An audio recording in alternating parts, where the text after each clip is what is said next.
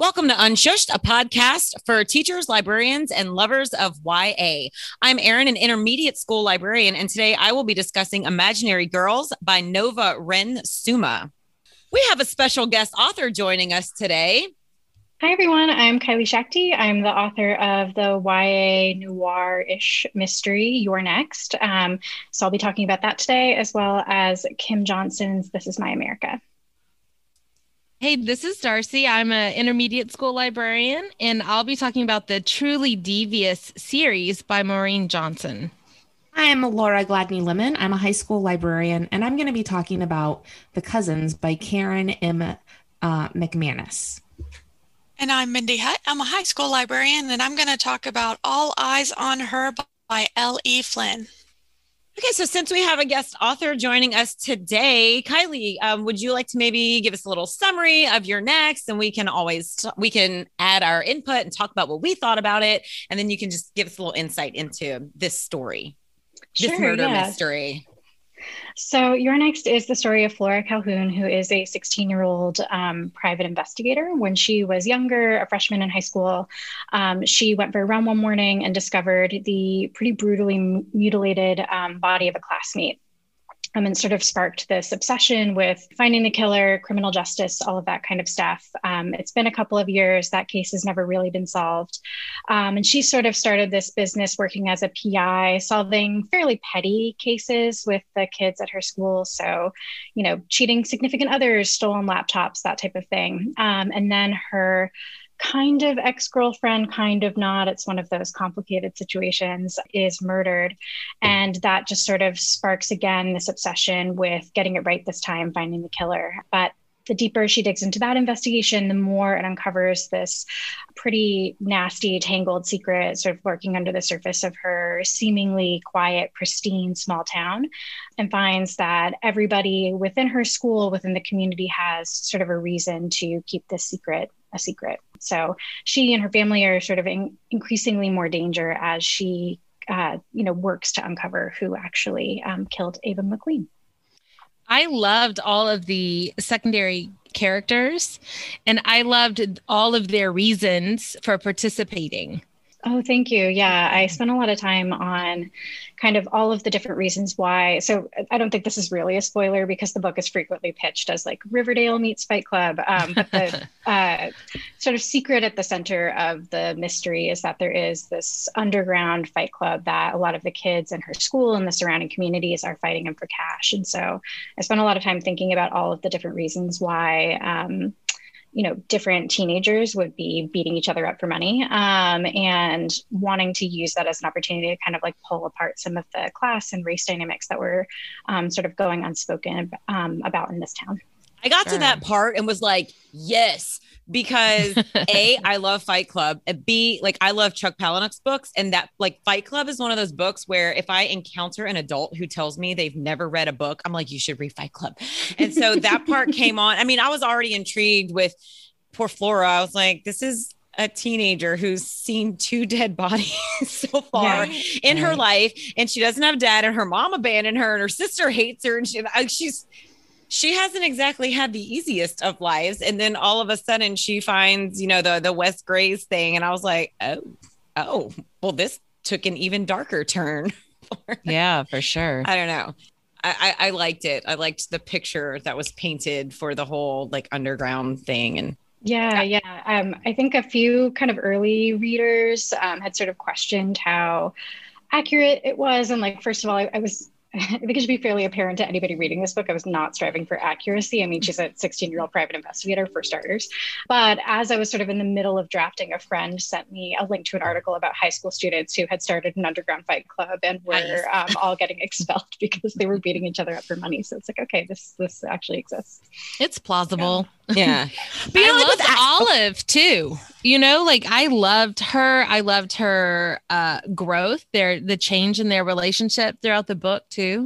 Yeah, I really had struggled with her as a character and wanting her to feel sort of autonomous and separate and have kind of her own identity um, as a little sister rather than just being, you know, I think sometimes younger siblings in books can be sort of like this object that only exists to like be in peril and be rescued and whatever. And certainly some of that happens too. But um, something I do when I'm really struggling with a character is try and give them some like little very personal piece of myself as a way of kind of like finding my way into writing them. Um, so a lot of like Olive's tension around having to be like the good kid, um, where like never getting in trouble because like Flora is always the one who's in danger fighting with her parents or whatever. Um, that was like very um, much a part of my younger adolescence, like when I was in elementary and middle school, got to high school and sort of that all blew up in everybody's faces and became much more like Flora. Um, but that sort of like tension of needing to be perfect all the time, needing to never mess up, that's like very much a thing that I gave to Olive for me.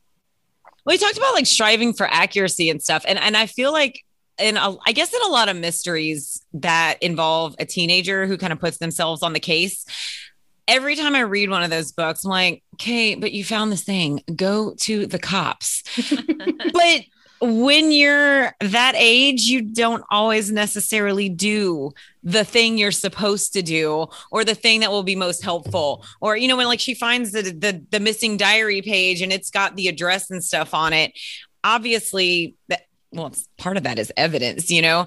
Um, but that's when she goes and finds this underground fight club, and it's like you went there by yourself. And then I think, well, okay, right. What kind of decisions did I always make when I was her age? Yeah, and right. they, they aren't always necessarily the most logic sound ones that I would make. But like as a grown up reading it, I'm like, come on, teenager. But that's what you do when you're a teenager. So we're growing for accuracy, you know. My favorite character was the grandfather. I thought he was so yes. great. He was so supportive the whole time, but like at this he was struggling like letting her be her own person and let understanding that she has to part of being her is that she's going to go out at night and she's eh, being an investigator and all of that but at the same time he's still trying to take care of her. And so he's trying to be you know a responsible adult in her life but he still wants her to be her. So he's struggling with that. I really liked him.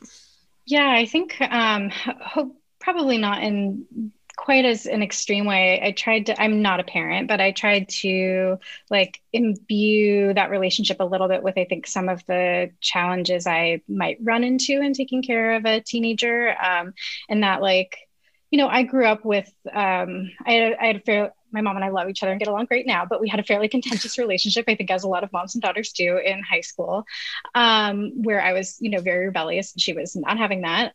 You know, I think about what I might be like as a parent. I'm wanting to not be so restrictive or not have so many hard boundaries, give a kid a lot of room to grow that I think a lot of, you know, parents who are maybe my age or a little bit older are starting to run into those challenges now as their kids um, become teenagers of like not wanting to be the like super draconian disciplinarian, but still needing to take care of you and keep you safe so i think that that's very that tension is very much a part of their relationship too of like wanting to give you some room to explore this part of your identity that you're kind of figuring out and that i'm fundamentally like proud of you for but also um, particularly in flora's case of putting you in very real danger. And i think semi spoiler uh, by the end of the book her relationship with her grandfather is really the only one that she hasn't totally obliterated and destroyed. And i think it's because both of them are very flawed, but are also very obviously showing up for each other and trying. Yeah.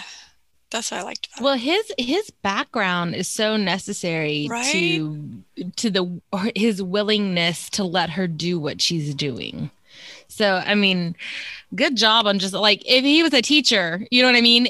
He wouldn't have been like, right, go do that. That's fine. Just leave me a note at two o'clock in the morning. Like, but because of his background there's a definite understanding there with her need to do what she's doing. And i thought that part was very well written. I was very close to my grandfather. I loved that relationship as well. I thought that that was so moving and like you can it also shows the hurt that she has over and over again that you know abandonment really that she's dealt with and how he keeps showing up.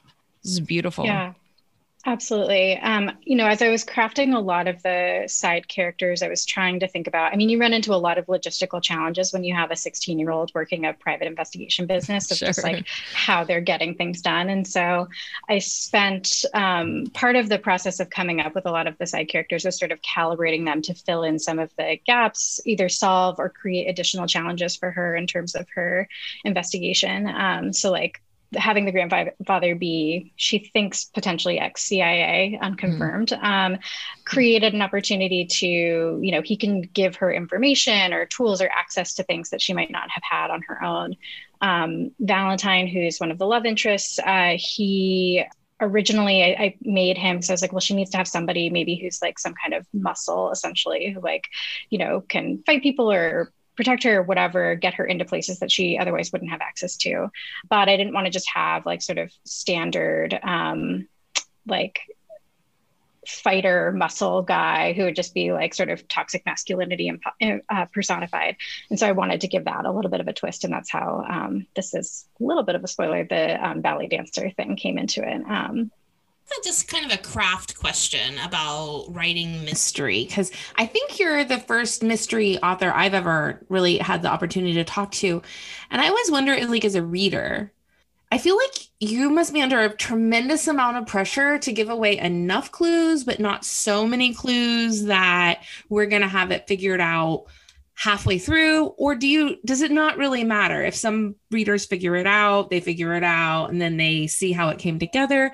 Is that something that you stress about writing a mystery or not really? Like what was that process like for you? Yeah um, so it's a funny question because i'm i prior to this, I've, I've been kind of a writer my entire life. I've always been writing stories and trying to write books and whatever. And this is the first book I ever wrote all the way through to the end, is You're Next. Um, and so, and prior to this, I had never written a mystery or even been that particularly attracted to the genre before. It was more writing fantasy stuff, some contemporary, like romance type stuff. And I just got this idea for Flora as a character and decided to run with it. And so I had to do kind of this crash course in mystery and mystery writing um, early on in drafting this because I really had no idea what I was doing. And so, yes, I, I, do think that, like, for me, as far as the reveal or the twist at the end um, for any mystery, because I come to the genre not necessarily as like a die-hard mystery reader, maybe I feel differently about this than other people do, but I was never that worried about making sure it was super shocking or something like that. But I did have a lot of fears about making sure it made sense. Um, like I wanted, to, whether you guessed it or not, I wanted you to be able to sort of look back over the course of the rest of the book and be like, oh, okay, I can see how all these pieces fit together. It's not this totally illogical, out of left field thing. And I think that that really helped helped to alleviate some of the pressure around who the killer was because I my feeling was as long as you love Flora and you're kind of down for the ride with her, um, you're going to enjoy reading the book, regardless of whether it becomes as a huge shock at the end or not so I, I, went through this mentorship program with You're Next, which is how it ultimately um, ended up finding an agent and then getting published. We actually ended up changing the killer entirely through the process of working with that mentor. Um, wow. One of the things that we talked about, um, and I, I, won't give too many spoilers about who the killer actually is, but um, it had previously been somebody who was very removed from Flora's life. It was not somebody who she'd had a ton of like interaction with in the community, somebody who was very close to her sort of like personal sphere. And because of that, at the end, when you found out who did it, it just had no real gut punch to it. Um, and to me, that's what makes a reveal or a twist compelling is like you, it, it resonates with you emotionally, um, not because it's shocking or not because like oh my God, that person, I loved them. I can't believe that they did that, although that is one option. But because something about who the killer is reveals something about the essential nature of the story, the book, and the main character, Flora. Um, so, without saying who the killer is, I think part of the reason why I chose that person is because they could sort of reflect and mirror parts of Flora's story back at her um, and part of her arc. Um, I think when you what I wrote that big climactic scene um, between that's the final face off between her and the killer. There's a lot of sort of like action going on in there. Flora almost dies in that scene.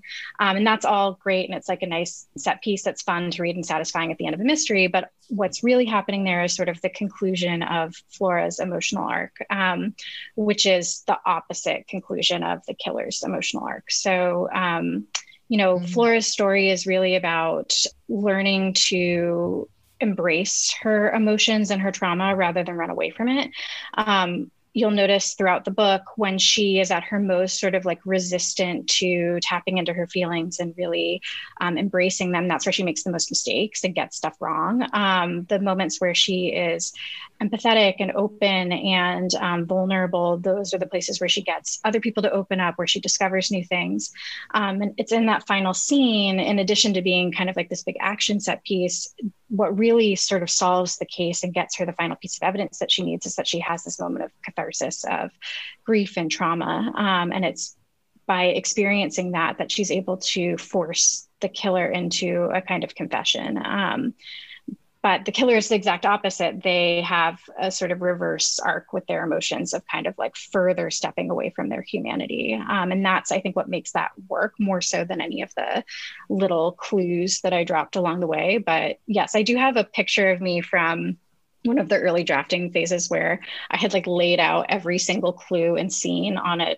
each one got like a five by seven note card and I had them all spread out in my living room. So I like look like a disaster. My hair's a mess. I'm wearing like a ratty falling apart t-shirt and I'm like playing twister with these different note cards, like trying to swirl them around on the floor. My foot's over there, my hands over here. Um, so yes, I did lose my mind a little bit trying to kind of keep track of where everybody was and what all the like movement was that was happening off stage. But just like in a movie, when someone is trying to solve a crime and yes. they have their board with all their yes. pieces and right. yarn strings. And I mean, I don't know if that's how that happens in real life, but that's what I see in movies and TV shows is I hope know, so. I hope it's a lot of yarn, a lot of yarn dots. and a lot of push pins are going places and moving things around. on maps. Yes, absolutely. Had my like centering people. And if I were a listener at home and I, am curious myself, although I have no intention of ever writing a book, you said something in that answer that I thought was just really fascinating. Um, you said, you know, you've been an um, author or, you know, a, a aspiring author of your life, um, but you didn't really know much about mystery. So you had to take this crash course and like really learn about it. How did you do that? Like, how did you figure out, like, okay, I now want to craft a book about mystery. I've got to, like, what, what did you do? So um, I did kind of a deep dive on different elements of the genre. So I read all, a lot of the like classics, and for mystery, there's sort of different phases of classics. There's what's called the like golden age of mystery, which is like your Agatha Christie's and things like that. Then you have um, like your noir era or hard boiled era. So that's like Raymond Chandler, um, those types of authors. Um, so I read kind of all the different waves of mystery um, to kind of like pick up on what all the tropes were. I also watched a lot of like old mystery movies. So I watched all the different waves of like mystery cinema. Um, and then I also did went really deep on young adult mystery in particular. So um, you know, I read all the like big names that had been doing well there. I read one of Us is Lying and, you know, E. Lockhart and all of those kinds of names. And then I also picked up, like, to me, I think once I had sort of that genre knowledge, one of the things that was most helpful was there's a book by, I think his name is James, it's either Fry or Frey. I think it's Fry, but it's spelled F R E Y called How to Write a Damn Good Thriller. Um, and that was like the single most useful craft uh, good title explainer. Um, he's done a whole series of, I think, like spin-offs. He, I think he had original like How to Write a Damn Good Novel, and then he did a bunch of genre options of that. The thriller one is the one that I read, and that's actually where I got this sort of like note card trick. Um, and he talked a lot about kind of understanding what was happening, um, not just with your main character uh, like on camera, so to speak, on the page, um, but also like the movement of everybody who is off stage at the time. Um, because this actually tracks with, as I was doing research for this story, I had a meeting with a detective um, to just kind of like pick their brain a little bit. And one of the things that they talked about is like, you know, say they're investigating any crime, could be a theft, a homicide, whatever. Um, you know, they have police officers canvassing the area, going and knocking on all the doors, finding, um, you know, whoever the suspects is, suspect is, uh, their like family and girlfriend and whatever, um, and asking them questions. And he said one of the things that happens often is like, you know, you go and talk to the suspect's mom or their best friend or whatever, and they tell you they have no idea where the guy is, and you leave. That mom or the friend or whomever they call, um, you know, the suspect, and they're like, "Hey, the cops are here looking for you. Like, what's going on?" And all of a sudden, your suspect panics, and they're like, "Oh God, I have to like go do something. I have to run away. I have to do something to cover up whatever the crime is." Those actions that you cause just by sort of like being in the community and talking to people have all kinds of ripple effects because they're going to ultimately end up making a mistake that ends up revealing them instead of yeah. covering them up further. And so that was really echoed in this craft book I read as well of like, you know, you have to know what people are doing off camera because as Flora is investigating, her choices are freaking other people out, both the killer and other people who have a vested interest in keeping things a secret. Um, and their choices are going to have a domino effect for the rest of her investigation, both making drawing her closer to a conclusion and pushing her further away. I said, thank you so much for that oh, explanation. Oh, it was really helpful. Like, I think for both listeners and me as a librarian, I'm definitely going to get that series um, to support my aspiring writers because we have so many aspiring writers in, I don't know if it's every school, but in this school we do. Yeah, for sure. I, I definitely recommend it. It's a good one. Thank you. I do also want to just mention how much I love Cass. Like, she just kept showing up. And I loved the moment where she stood up for herself as well too. So i'm i'm glad that that part was included yeah, Cass was um, probably the single hardest character, right? I was editing her presence in the book more or less until I handed in the final version. I think we were doing copy edits, and I said to my editor, I was like, just gotta make a few more changes to Cass. And she was like, I, I think you can leave it alone. It's fine. I was like, no, no, no, it's not quite right yet. Um, so I definitely struggled the most with her. I think it was really important for me to get her right. I think this is something I struggled with in the book in general is like murder mysteries tend to be pretty fast paced. They're pretty singularly focused on the main plot, which is solving the mystery. I really wanted to have all of this kind of emotional stuff going on as well. And so having a whole arc of a relationship between two, I don't want to call it a toxic friendship between two girls, but I think a, a difficult or challenged friendship between two girls and getting into the nuances of that was like a whole extra beat I needed to add that people kept trying to get me to cut and I was really emphatic about not doing it. Um, so I wanted her to really stand on her own as not just a sidekick, but having her own kind of agency and needs. And then I think that was particularly important to me because she's one of the few kind of like members of the main main cast who is a character of color. And so wanting her to not just feel sort of like the comic relief or the sort of like side character for flora to bounce off of wanting her to have her own arc and autonomy as well. Yeah i, I just love the line where she's like uh, she's talking about being a sidekick. She's like i'm i'm supposed to be your sidekick you know like include me. I loved it. Yeah, yeah. I think um, you know, that was sort of the unlocking piece of her character, and it came fairly late in edits, uh, was that she had just as much sort of belief and drive for the same kind of like righteousness and ambition. The reason why she was she's in this with Flora is not because she wants to be a sidekick or not because she's Flora's best friend and she's just sort of along for the ride. She really cares about this stuff too. And so um, for as much as she shows up for Flora, as much as she has sort of she feels like she's proven herself to be um, you know, just as valid and just as um, kind of driven and caring as Flora is about these cases, it's really offensive to her that Flora t- continues to shut her out or, or not use her, um, include her in things because, like, isn't her sort of drive to solve this just as important as Flora's is? Katrina, did you want to? Yeah, go ahead. Okay, yeah, so I first I have to apologize for doing a reply all yesterday, but um, I no at least you like the book. Uh. actually did, and you know, so you know, with this group, they really challenged me to read more things than I normally would, and so mystery is right above historical fiction and what I usually choose to read which is okay. historical fiction is the bottom. But, um, okay. and usually I come on here and I say, oh, it took me like 20, 30 pages or 100 pages to get into the book. No, within like five pages, I was hooked and I couldn't put it down. And I repeated, and I told um, Darcy, I was like, "Oh my gosh, if you read it, it's so good. Oh my gosh, you're never gonna believe what happens. You, I, I can't stop reading it. It's in my bag right now. I'm gonna read it in the car on the, you know."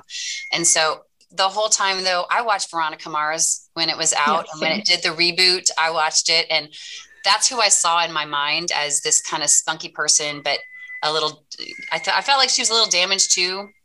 And I, I loved all the different characters that you put in here and everything you've said so far. And so this was so much fun. And I have, my kids were watching me read this at school and seeing me gasp and going, what? And they're like, what are you reading? And then somebody asked me yesterday, did you finish that book? I said, yeah, I did. Can I have it? I said, "Can I give it to you tomorrow?" after I after I get to meet the author, she says, "Need it." Yes. oh, thank you. That means so much to hear. Um, yeah, I think I had actually. So I started drafting um, the very first version of You're Next in late 2014. I had actually never seen Veronica Mars at that point, and I kept talking about this book that I was writing, and everybody kept re- recommending the show to me. And so finally, I was like, "Okay, I have to watch this." And now I've probably seen it like dozens of times. It's a like all time favorite of mine now, obviously. And so, um, yeah, I think I, I, take a lot of inspiration from Veronica, pretty obviously in the book. Um, and so uh, I take that as a high compliment. I just like to be right when I read a mystery. Like I like to be right. And when I'm reading one, I'm always like, is this what the author wants me to think is really yeah. going on? But it's not. Is this a ruse? Am I being deceived? That's what my brain does the entire time. So when I select one, I'm like, I got to nail this. and then I don't read one again for a while. But Were I like you right. It. I'm not telling you that. oh. I want to be wrong, and I that's that's strange for me because I am definitely yeah. This is shocking to be like right yes. every time, uh, but I want to be shocked in the end. Yes, I want to go back. Yeah, and go. Yeah, and I want to go back and find the pieces where yes. I'm like, oh, okay, yeah, and I, I and think this one did that. This I agree. That. Yeah, I is not who I expected, and then when I went back, I, I pieced some things together. Oh, I missed that, man. Yeah. Well, that makes me really happy to hear. Um, yeah, like I think I was saying before, um, I, I, I don't when I read mysteries, I don't particularly care that much about like the puzzle of it. Um, but I do know that that is something that a lot of um, mystery readers do care about, and so I wanted to kind of like pay my respects to that, but then also create kind of like this fun.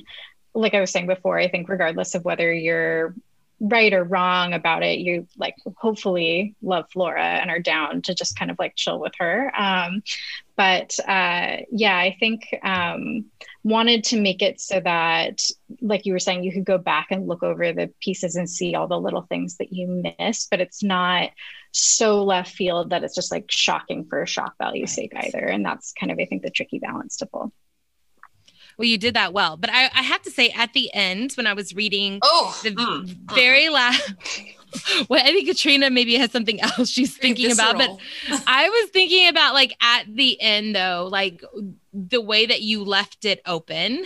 Mm-hmm. I'm reading it and I'm thinking there has to be a second book.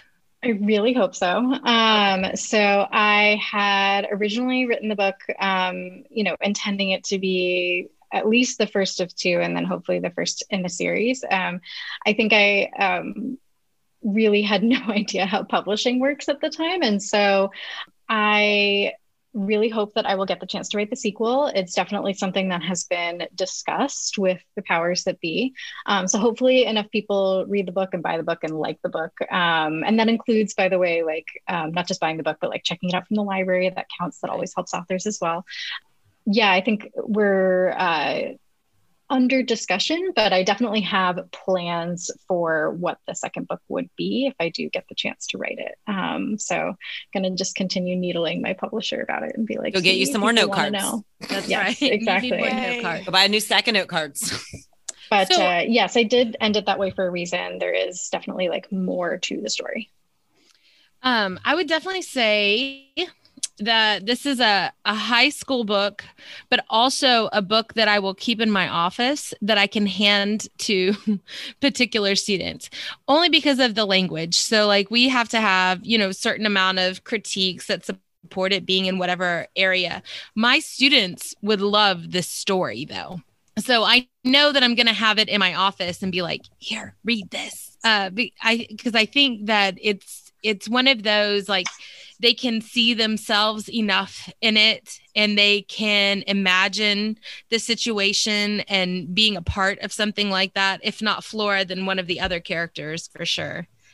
See the reviews from school library journal is grades 7 to 10 oh okay. Publishers weekly is 12 and up. And then Kirkus though was 14 and up, and then Booklist was grades 9 through 12. So there's a variety, but I think we definitely have wiggle room. And I think it's one of those to me the the actual the violence was more jarring but i still i think i'm going to give it to students today yeah. I mean, it's my personal book that i bought but i'm going to share it with a kid i know that will mean a lot but um she's you said something really interesting about checkouts from libraries so mm-hmm. you guys get that information from public um, no, I don't have access to know, you know, number of checkouts or anything like that. I just mean, I think a lot of, so obviously, like everybody knows probably like the most direct way to support an author is to buy the book. Um, but I think a lot of people don't realize that it's actually really helpful for authors to have people check it out, to request it at their library, to ask their library to buy it, whether it's a school library or a local library. Um, those sales do count towards, you know, gotcha, author yeah. royalties and all that type of stuff too. But it also just shows kind of like, um, huge amount of interest as well for the publisher you know how many people are reading the book. So i can't see checkouts but i do think my publisher at least has access to like how many library copies are in circulation. Oh that's cool. Yeah. Yeah that's awesome. You could probably find that out for public libraries and academic libraries by going to worldcat.org um, and searching for the book and then it'll list all of the libraries that have it based by your zip code closest to furthest from you. Now, school libraries don't like our our grouping doesn't really participate in that, but for public and academic libraries, um, that information is definitely available and is super useful when you have somebody who comes and says, "Hey, I really want to read your book," and then of course my copy is already checked out. You can hop onto WorldCat and be like, oh, well, they don't have it at Helen Hall, but they do have it down the street at Harris County, and you know, get people books in their hands. I, am really talking to the librarians that are listening oh, okay. right now. I mean, I'm not really telling you this. I'm I'm just doing a pro for you know. I feel like our our talkers are. Uh, I mean, almost a lot of our listeners are librarians. That's how I do it, and it's super helpful. But if you do want to know what public and academic libraries have your book, worldcat.org. yeah, for sure. Yeah, I, I, mean, I say that too because I think a lot of times people are like, "Oh, I'd love to support this author. I'd love to, you know, buy this book or whatever." Um, but you know, if I only had the money to buy every book that I wanted to buy, um, like that would be lovely. But I obviously that's not a real reality for most of us. Um, and so I say that just because I think people don't realize that you can actually do a lot to support your favorite author um, by patronizing libraries and things like that as well. Have a podcast for them. All right. So you also brought or prepared uh, a little bit about another book that we actually discussed in our podcast. So we'd love to hear your take on it, Kylie.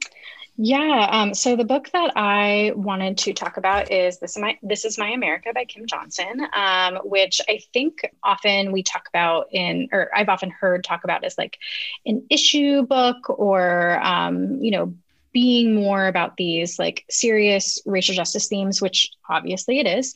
we talk um, about a lot of those. we do. Right.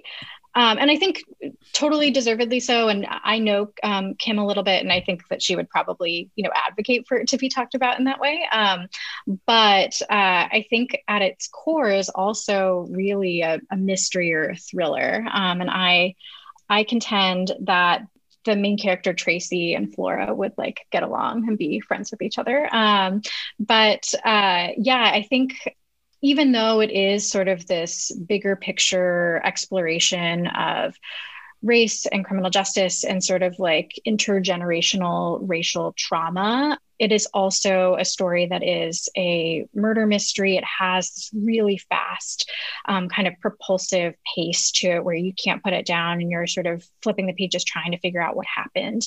Um, I did a Instagram live conversation with Kim a while back, and she, first of all, is like a super brilliant genius person. Um, and she and I were talking about this, and she had this really fascinating point to make about how, in a way, um, racial trauma or racial violence is its own kind of like who done it in American history of like trying to sort of untangle the threads of injustice that have been passed down from generations because so often the real stories of inequality get erased from history books. You think about something like the um, Tulsa massacre, which I think a lot of people like just learned about for the first time in the last couple of years um, because it's been so thoroughly expunged from history books. We don't teach it. And that's its own kind of like murder mystery in a way to unravel of like these crimes that have happened throughout American history and the roots that they have across generations, um, which I just thought was like the most fascinating point. So, if you want a book that gets into some of these really serious themes, it's great for that. But I think people should also pick it up as this kind of like fast-paced thriller can't put it down stay up all night type of book as well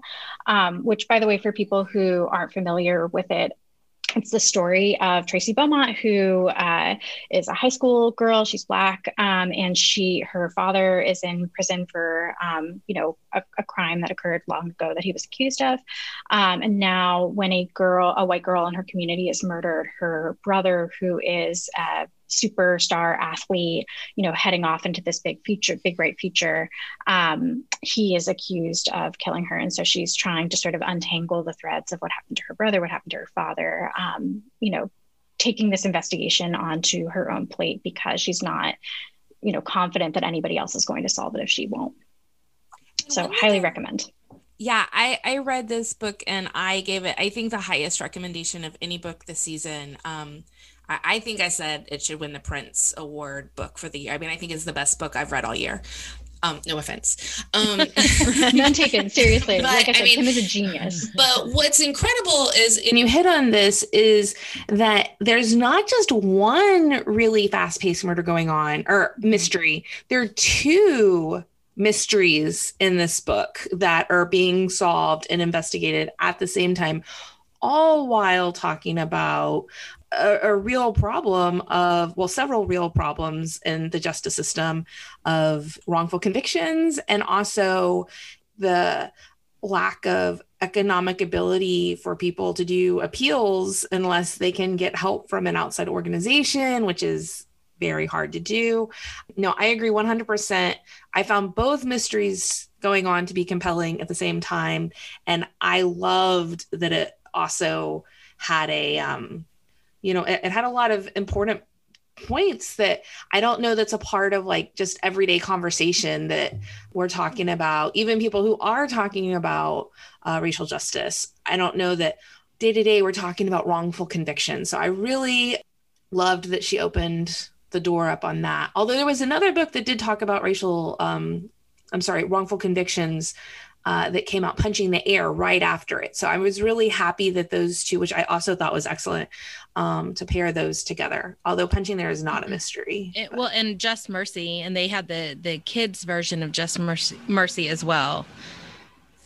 Yeah, so our I eighth think- grade gifted classes mm-hmm. are reading like novels right now or books right now and one of the titles that i suggested to the teacher is the young readers version of just mercy the conversations that these kids are having because once a week they're coming in the library and doing their little book clubs for it they're giving me a little bit of like hope for hope. the future and, um i mean again these are That's like good. my eighth graders at the end of the year you know but some of the conversations that just mercy is bringing up in their discussion groups is phenomenal I love well, it. I, I love too, like Netflix put out 13th, a documentary that really talks about how our history as a nation has played into what is perceived as a black person's problem and it is, it is not a black person's problem you know it's it's what our government has done and continues to do systemically that has resulted in you know where we are today Absolutely. I appreciate any book that broaches any of these subjects that maybe makes someone who doesn't have a vested interest in understanding it maybe question their understanding or look at it from a, a different perspective. Uh, so thank you for bringing that book to us as well. As i mentioned we you know we've discussed it before but i love your take on it and i love your insight uh, from the author as well. Yeah i think oh go ahead I think um, somebody mentioned too, like how powerful it is that it gets into a topic with, you know, racial justice feels, I think, like such a huge topic because it it permeates so much of our life, our culture, it's in everything.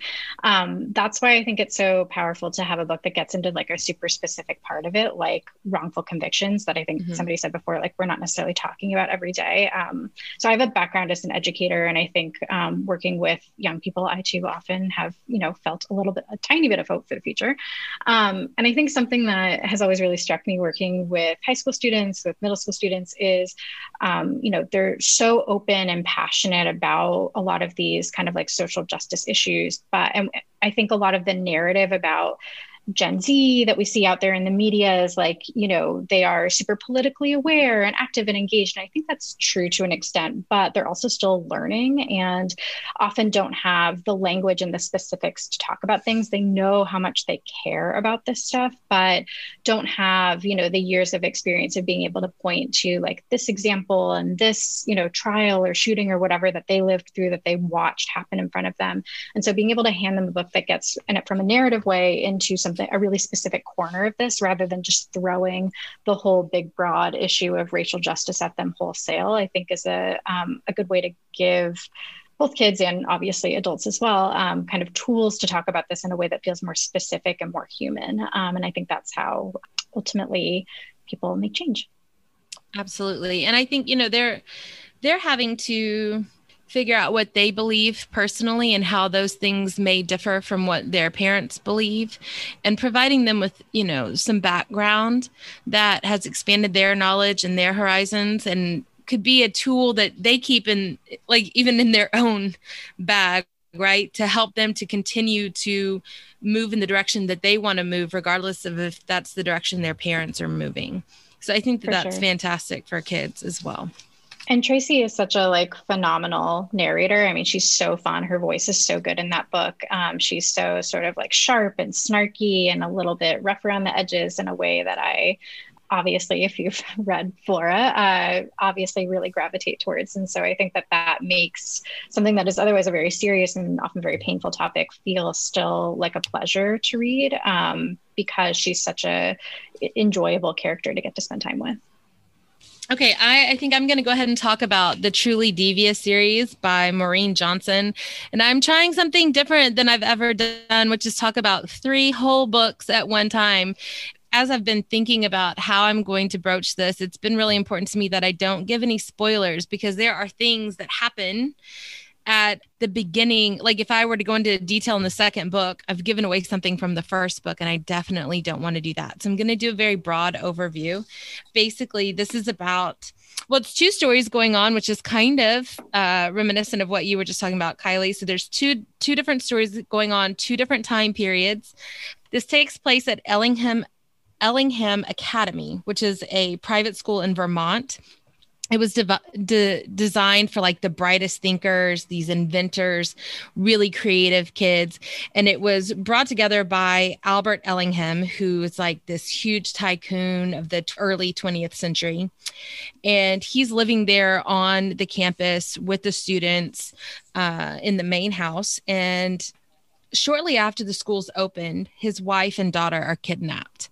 And the only note that they have, or the only clue that they have, is this riddle it's kind of written in a mocking tone because uh, Albert Ellingham was known for figuring out puzzles and being really into riddles and that kind of stuff. So these kidnappers have developed this riddle that he's supposed to figure out in order to get his daughter and wife back. And then the second storyline is about a true crime loving student, Stevie Bell. She has been invited to be a student at Ellingham Academy, and she is a bit out of her normal group, right? Or the normal group that's up there. However, because she's so into true crime, she kind of fits in because that's her her niche, right? So that's what she's really into. So while she's there, there is a bit of a return of this truly devious group. So the truly devious is how the riddle is signed off. And so they have come back to the academy while Stevie Bell's there. And her whole goal while they're at the school is to solve this cold case of the kidnapping of the wife and daughter so you have these two storylines going on and they are beautifully intertwined and pieces from the old story are coming to light in the new story and some of the clues that you're getting from the new story are helping you to better understand the old story. Uh, i do love the way that those are written.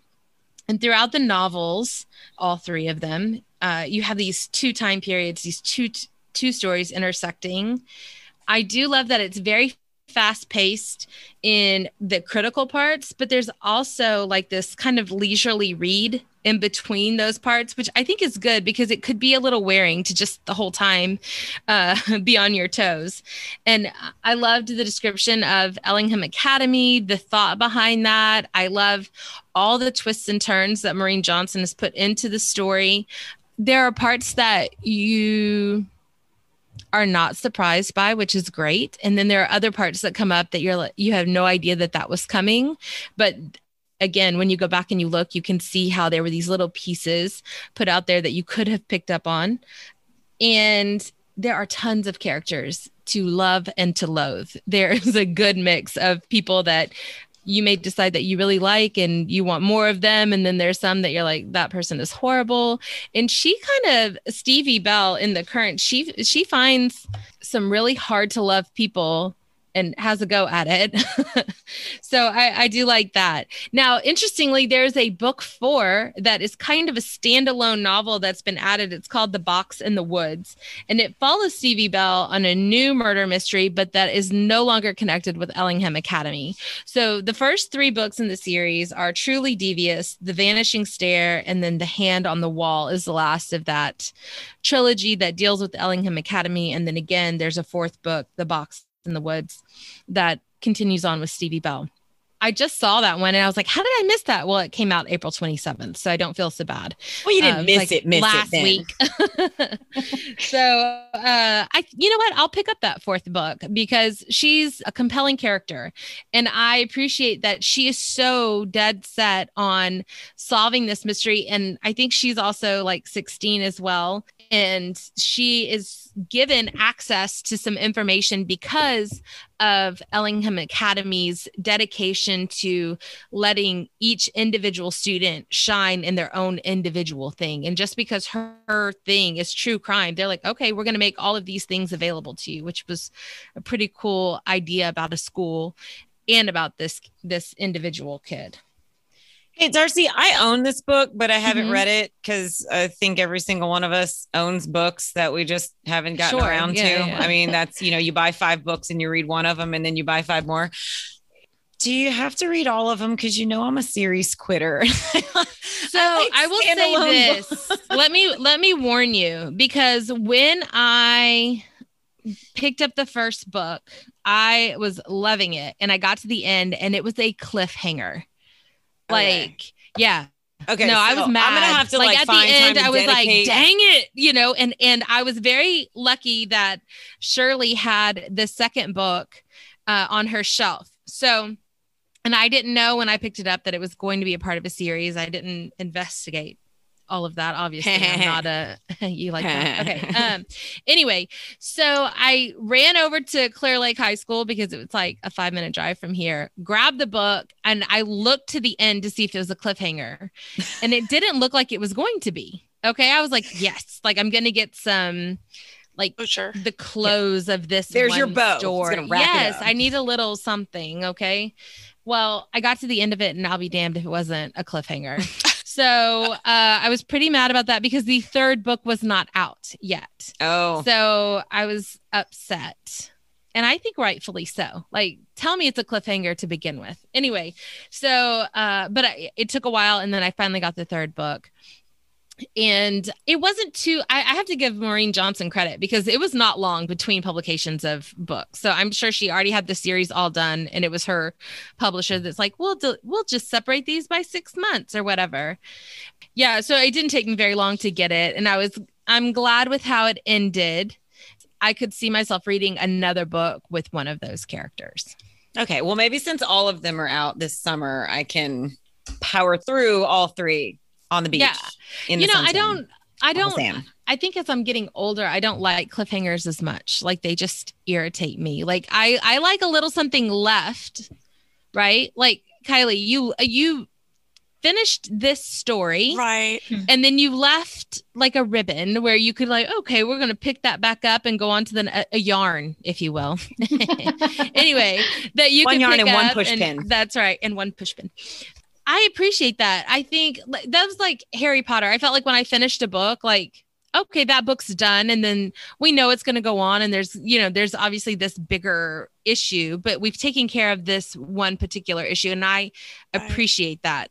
And I felt like with this one, it was just left so open. Like I did not feel like I finished a book. Like I finished a chapter and was ready for the next one. So good, all three books. it's hard. I think publishing is so slow. It's such a long time often between releases. I mean, even six months. And I I read so much that I have the best intentions of reading the second book or the third book, but by the time it comes out and I've picked it up, it's like I've completely forgotten everything that happened in the first book. Um, yes. Um, so, uh, yeah, I'm I'm with you on having things be sort of standalone with maybe a little something extra at the end. I felt that way with uh, Scythe with yeah. Scythe, I was like, come on, man. Like I need or or Laurie Halse Anderson, I will never get over her Seeds of America trilogy because she the decade the wait. One. She I was like tweeting her, like, are we are you kidding? Like, can we not finish this one trilogy? Like, I think it was seven years between the first book and the third book. And I, I had to reread the first two books. Of course, I fell back in love with them or whatever. And I was happy to have read reread them. But Come on now, we got to do better. So, from a librarian point of view, I have not read this. However, Carol, who works here uh, with me in the library, has read it, and she recommends it all of the time. And it's really? always a successful recommendation. Like 100% kids bring this back, and they're like, and it's usually the kids are like, I don't know what I want to read. Maybe mm-hmm. a mystery.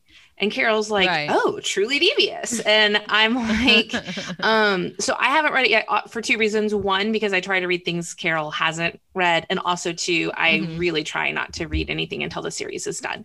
But I may, it's kind of, I think I may go back and read it just because it has such success with students here. So for what that's worth, we we own a couple copies of it and they're always mm-hmm. gone. I think too, like my kids, they'll try to pick up the second book. I'm like, no, no, put that down. I was like, you have to read the first book. Yeah, you can't. Like, oh, can't miss. And I'm like, you are not going to start the second book of this series and be like, eh, it's all right. No, read the first book, then you'll get to the second, then you'll be like, oh, it's good, you know. So, it's got like a yeah. fun um, Westing game vibe to yeah, it. Um, yeah, is how I felt reading it. Which that was like my first beloved mystery. Um, so if that's a compelling uh, reason to read for anybody, that I think it is. I think a lot of kids, uh, well, maybe people a little bit older yeah, uh, than our students, like know the Westing game. Like I remember reading that in junior sure. high and loving it. Oh, but so, so you've read it as well, Kylie. Did you think that yes. was a fair assessment? Yeah, yeah, absolutely. Um, no, I, I was. I think the I can't remember which books were out when I was doing research for You're Next, but that was part of my kind of like deep dive into mm-hmm. YA mystery. Um, and yeah, like super fun. I mean, who doesn't love a kind of like boarding school mad millionaire um, eccentric kidnapping right. type of story? Yeah, it's got a lot of fun stuff in it. It sure does. GL, what did oh Erin, what did you read? Okay, so I'm going to talk today about Imaginary Girls by Nova Ren Suma. And so, fun fact when I was looking up information about the author, she mentions on teachingbooks.net that she knows her name is Nova and it is a very hippie name, and that her mother went to Woodstock and she grew up in Woodstock surrounded by a bunch of other kids who had super hippie. Clearly, my parents went to Woodstock names. So probably a lot of Novas and flowers and, you know, names like That's that. funny. Summer. Um, yeah, I thought that was really fun. Okay, so this is a book that's really hard to talk about without giving too much away, kind of thing. So I'm going to describe it as like there's murder, but I'm going to also say that it's like a supernatural thriller. Um, and when I was re looking up my Goodreads review, I did see because Laura's my friend on Goodreads that she read it too. Okay, so the only things that I can really say about it is it follows the main character's Chloe. And chloe basically like uh, discovers the dead body of london a girl in their town. She moves away for a couple years and then she comes back. And when chloe comes back to the town that she's from um, her sister ruby who's a few years older than her ruby like is the queen bee of this town. She seems to just like ruby gets what she wants. Ruby says it's going to happen and people do it including london who is supposed to be dead and doesn't seem to know that she's dead.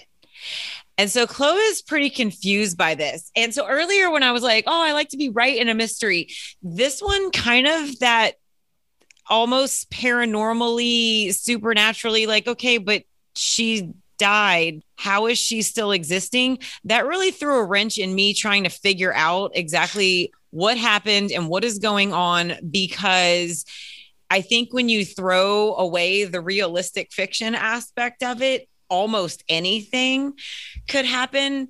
It was a page turner. I listened to it. oh, So it was a page turner. Um, but I, I listened to it in audiobook. And I think I've mentioned on this podcast before, like when I go running, I listen to books. And so it was, it turned into one of those days where I just like exercised for longer than my body really wanted to because I was like, but I need to keep listening and figuring out what's going to happen in here. There's, that's really all I can say about it without I don't know, Laura, do you have anything to add? It was really good and I hate to give such a poor description of a book, but it's one of those like but eh, if you say more than the things that happen at the beginning then you're you're telling too this much. This is the problem with mystery. Mysteries, right? Yes, I and that is thinking why I struggle to talk about them. It's like, oh, here's these two sentences, but that's all you get. Right. Yeah. No, I I agree. Um, I actually looked it up. Um, and I have it in our paranormal um section, not in our mystery section. Where where did you decide to put it in your library? Do you know? Oh, I don't have it in my library. I think it's a Oh, high right. school book. Yeah, I have it in paranormal. And maybe it would circulate better in mystery, but it's really such a different mystery. You're really right. And I agree. Um, that this is absolutely the problem with mystery books, but I liked it. I really like the author. the ending was a teeny tiny bit of a letdown, but maybe it's just because again I get hyper focused on what I want to happen. Right.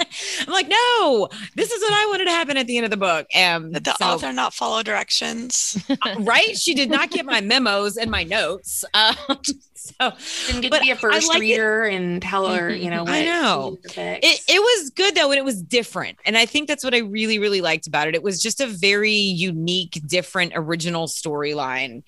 Again, I'm obsessed with covers, and the cover is very, very beautiful. It involves some water and a drowning, and it's got like this watery, flowy girl in a white dress with a lot of red on it. And I, the cover is very intriguing too. Even though you never look at the cover when you are doing the audiobook, the cover is still what led me to check it out on Sora and start listening to it. So Another book, um, The Walls Around Us, that is kind of in a similar vein. That's also very good. Um, same kind of like paranormal, um, almost like surrealist, magical realism kind of mystery.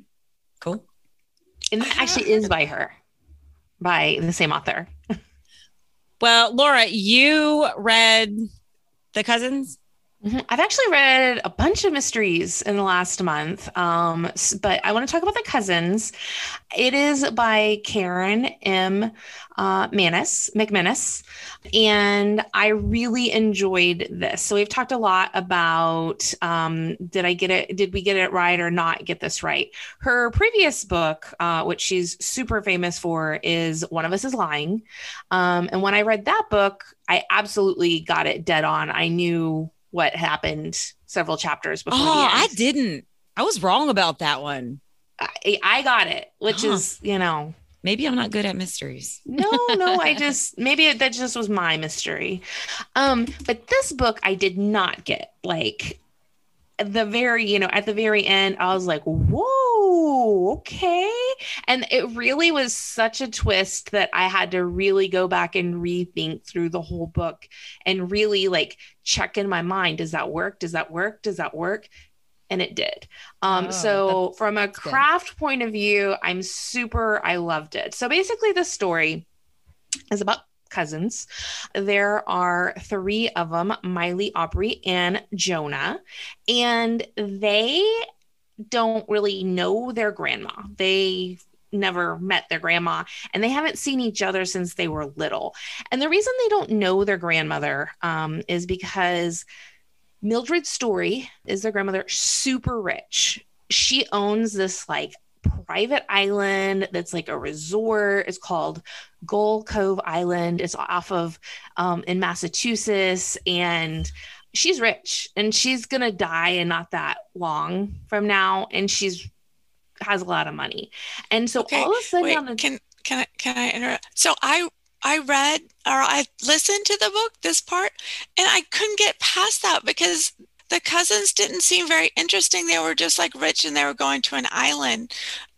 Did the cousins get more interesting? Were the were those cousins did the characters really grab you after that? Well, I mean, we got to know them. So did you not finish it? Did you start it? No, then... I couldn't get into it past that. Yeah, so it is really interesting. I think um, the cousins are pretty much living like a middle class lifestyle, respectively, maybe upper middle class lifestyle, and they weren't excited when they what got this letter. Basically, they got a letter from the grandma that said, you know, please come and join me this summer and work at my resort.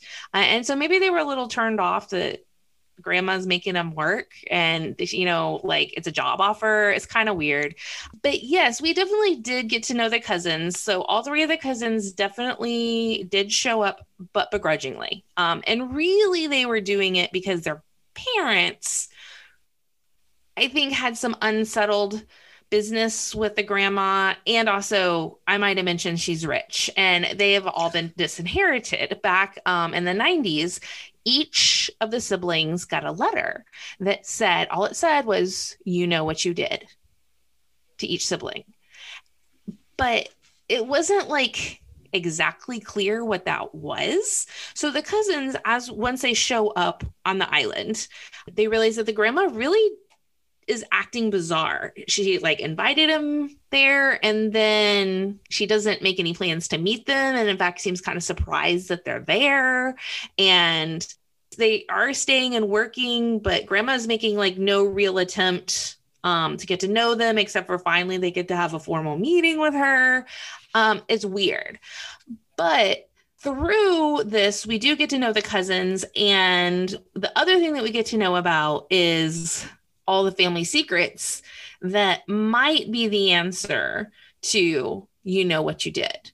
Um, so a lot of dirty laundry is aired out about all of their parents, which you know clearly they had no clue about. And oh, they did. Well, some of them did.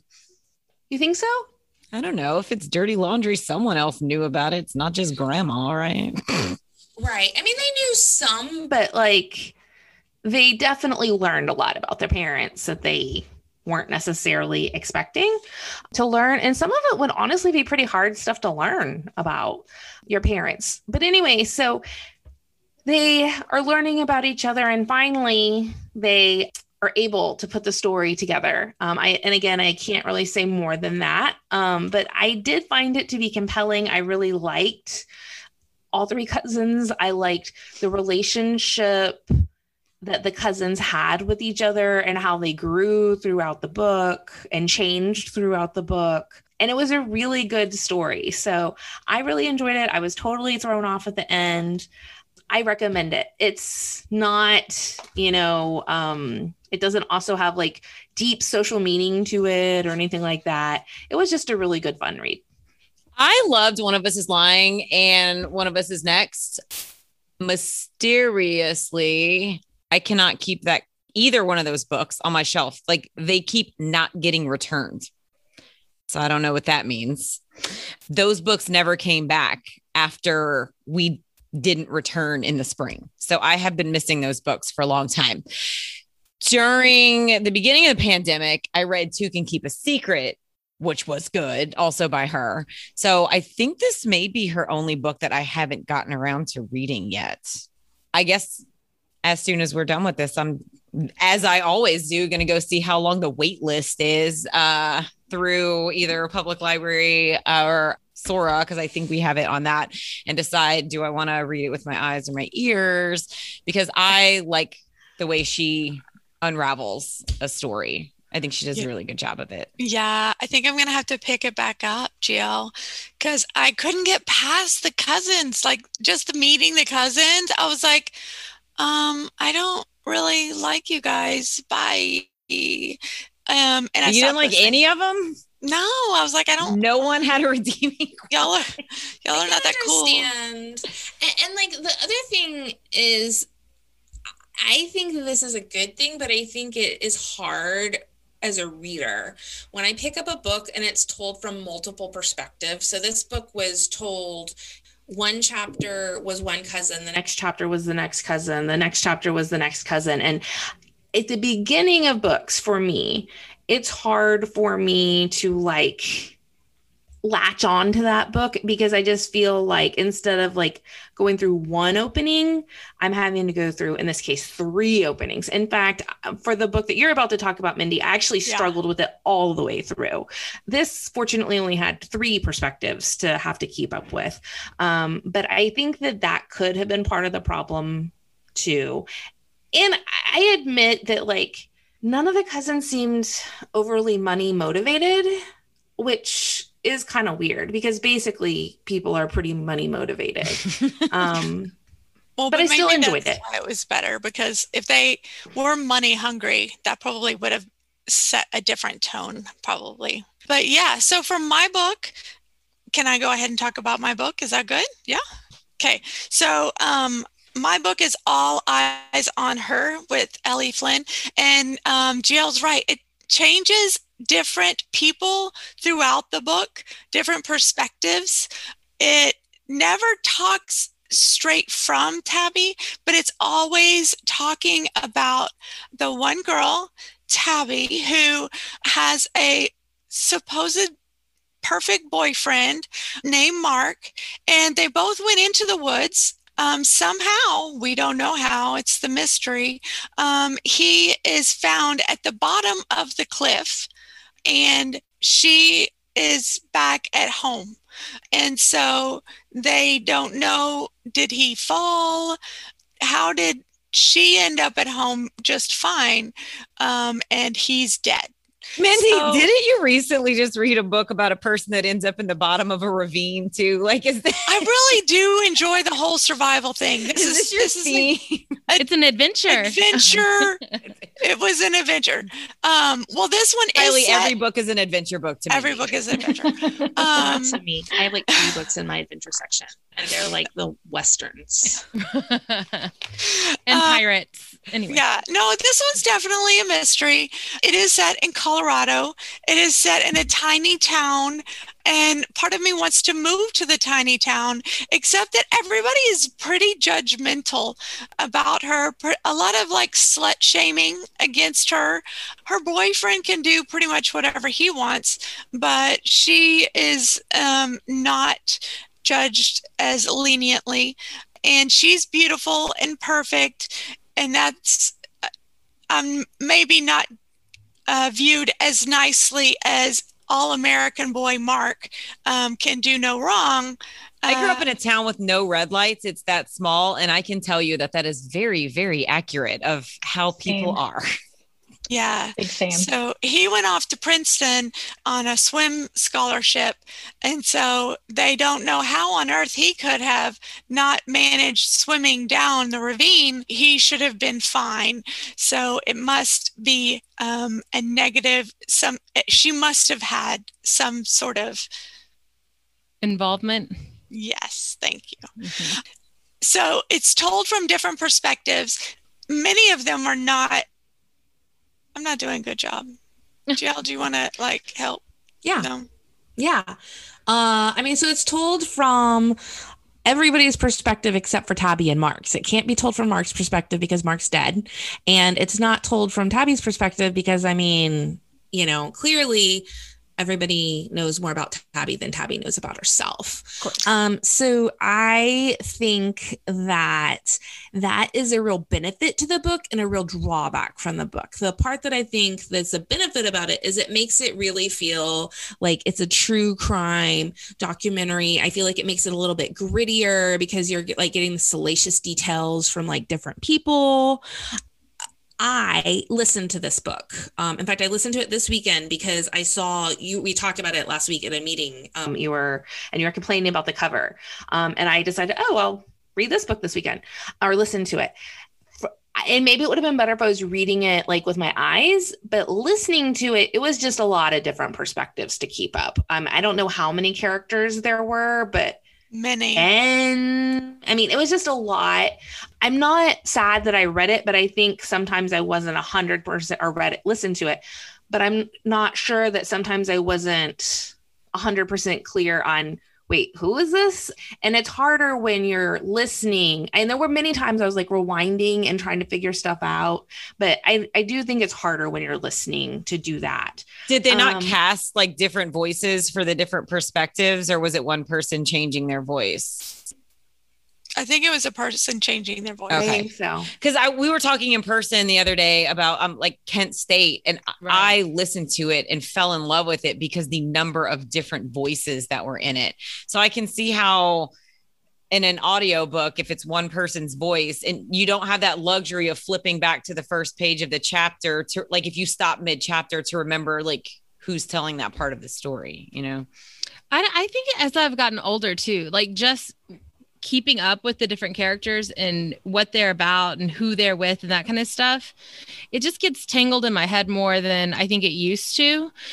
Like even when I wrote, I read uh, "Watch Us Rise" by Renee Watson and Ellen Hagan, I believe. When I read that, I even made notes about who's who and who they like and what they're into because there were so many great characters that I felt like I needed to make sure that I really understood them. It turned out that there were two really main characters, but when I started, I was being introduced to all these people and I was like, I've got to get this right. So I think I would not do well with audiobook on something like that where there's multiple perspectives. I would have to see it, be able to go back, maybe make some notes, that kind of thing. And from But it sounds intriguing. Yeah, from a librarian point of view, while it's definitely a compelling story, this is not something I would put in the hands of a struggling reader. Um, it's just too many different characters, I think, for a struggling reader to try to keep up with. Um, like Mindy said, slut shaming was absolutely a big part of this. And I really, really appreciated the way it wasn't swept under the rug and it wasn't like gratuitous. It was like she was calling it out. Um, and I appreciated the author doing that. I had one complaint, and I think it's because I'm a government uh, major, but um, so somebody ended up in jail. And here's the my problem. They ended up having to stay in jail or in juvie like until their trial. But in real life, if you're arrested for a crime, and this girl's rich, right? Like she hired powerhouse lawyer, she would post bond and be released. And I I have an objection to the fact that that reality wasn't real. Like that You were overruled by this author. yeah, she totally Okay. overruled me. but I don't I don't appreciate that the actual United States justice system wasn't represented in truth because I feel like you know, this may be as much information as a lot of our kids have about the justice system, and rich girls are going to get out on bond. So, other than that, it was an overall definite recommend. There's enough broken stuff to complain about in our justice system without making Right. it probably. right. Absolutely. Well, Kylie, thank you so much for joining Yeah. us. It was a pleasure to talk with you today. Uh, I think we all loved your book. We enjoyed, again, all the characters, the arc of the story. I am hanging on to that piece of yarn. I'm going to go ahead and just push pin it to my wall, wait for the next story to start. Um, uh, Yes. And please let us know whenever you know what's going on because I'm sure all of us would love an advanced reader's copy so we can find out what's going on with Flora. Absolutely. Yeah. Yes. And then Laura can um, tell you if you're following the laws or not. That's right. no, I really appreciate that. Thank you so much for having me. This was so much fun. Um, yes, uh, fingers crossed about more Flora books. I do have another book that's not officially announced yet that's coming out soon. So you guys will all be on my list um, when I have arcs to share and all of that. So I really so appreciate it. cool. Can you give us Thank any info about it? Like any any t- like teasers? Don't or provoke anything? her. I don't. We're Yeah, just yeah, excited no. to know there's going to be a book. We're thankful Um, for another book.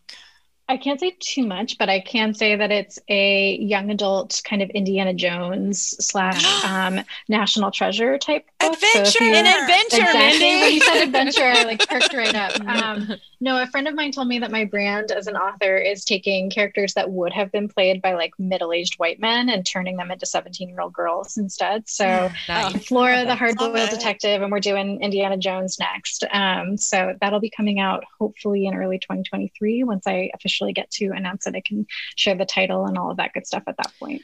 Kylie, you're gonna have to be at TLA when you when you get that second book out. I really hope so. I was supposed to go for You're Next, and then it got canceled, obviously, Yeah. last year. So, um, really, hopefully, I get to come and um, hang out with you guys and say hi and all of that kind of stuff. Yeah. That would be fantastic. We miss Thanks the in-person again. things Yes. too. Yeah.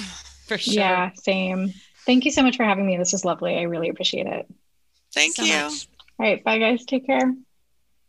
All right, and that's the end of another episode of Unshushed Librarians. We hope you enjoyed it and can't wait to talk with you again next month when we celebrate Pride.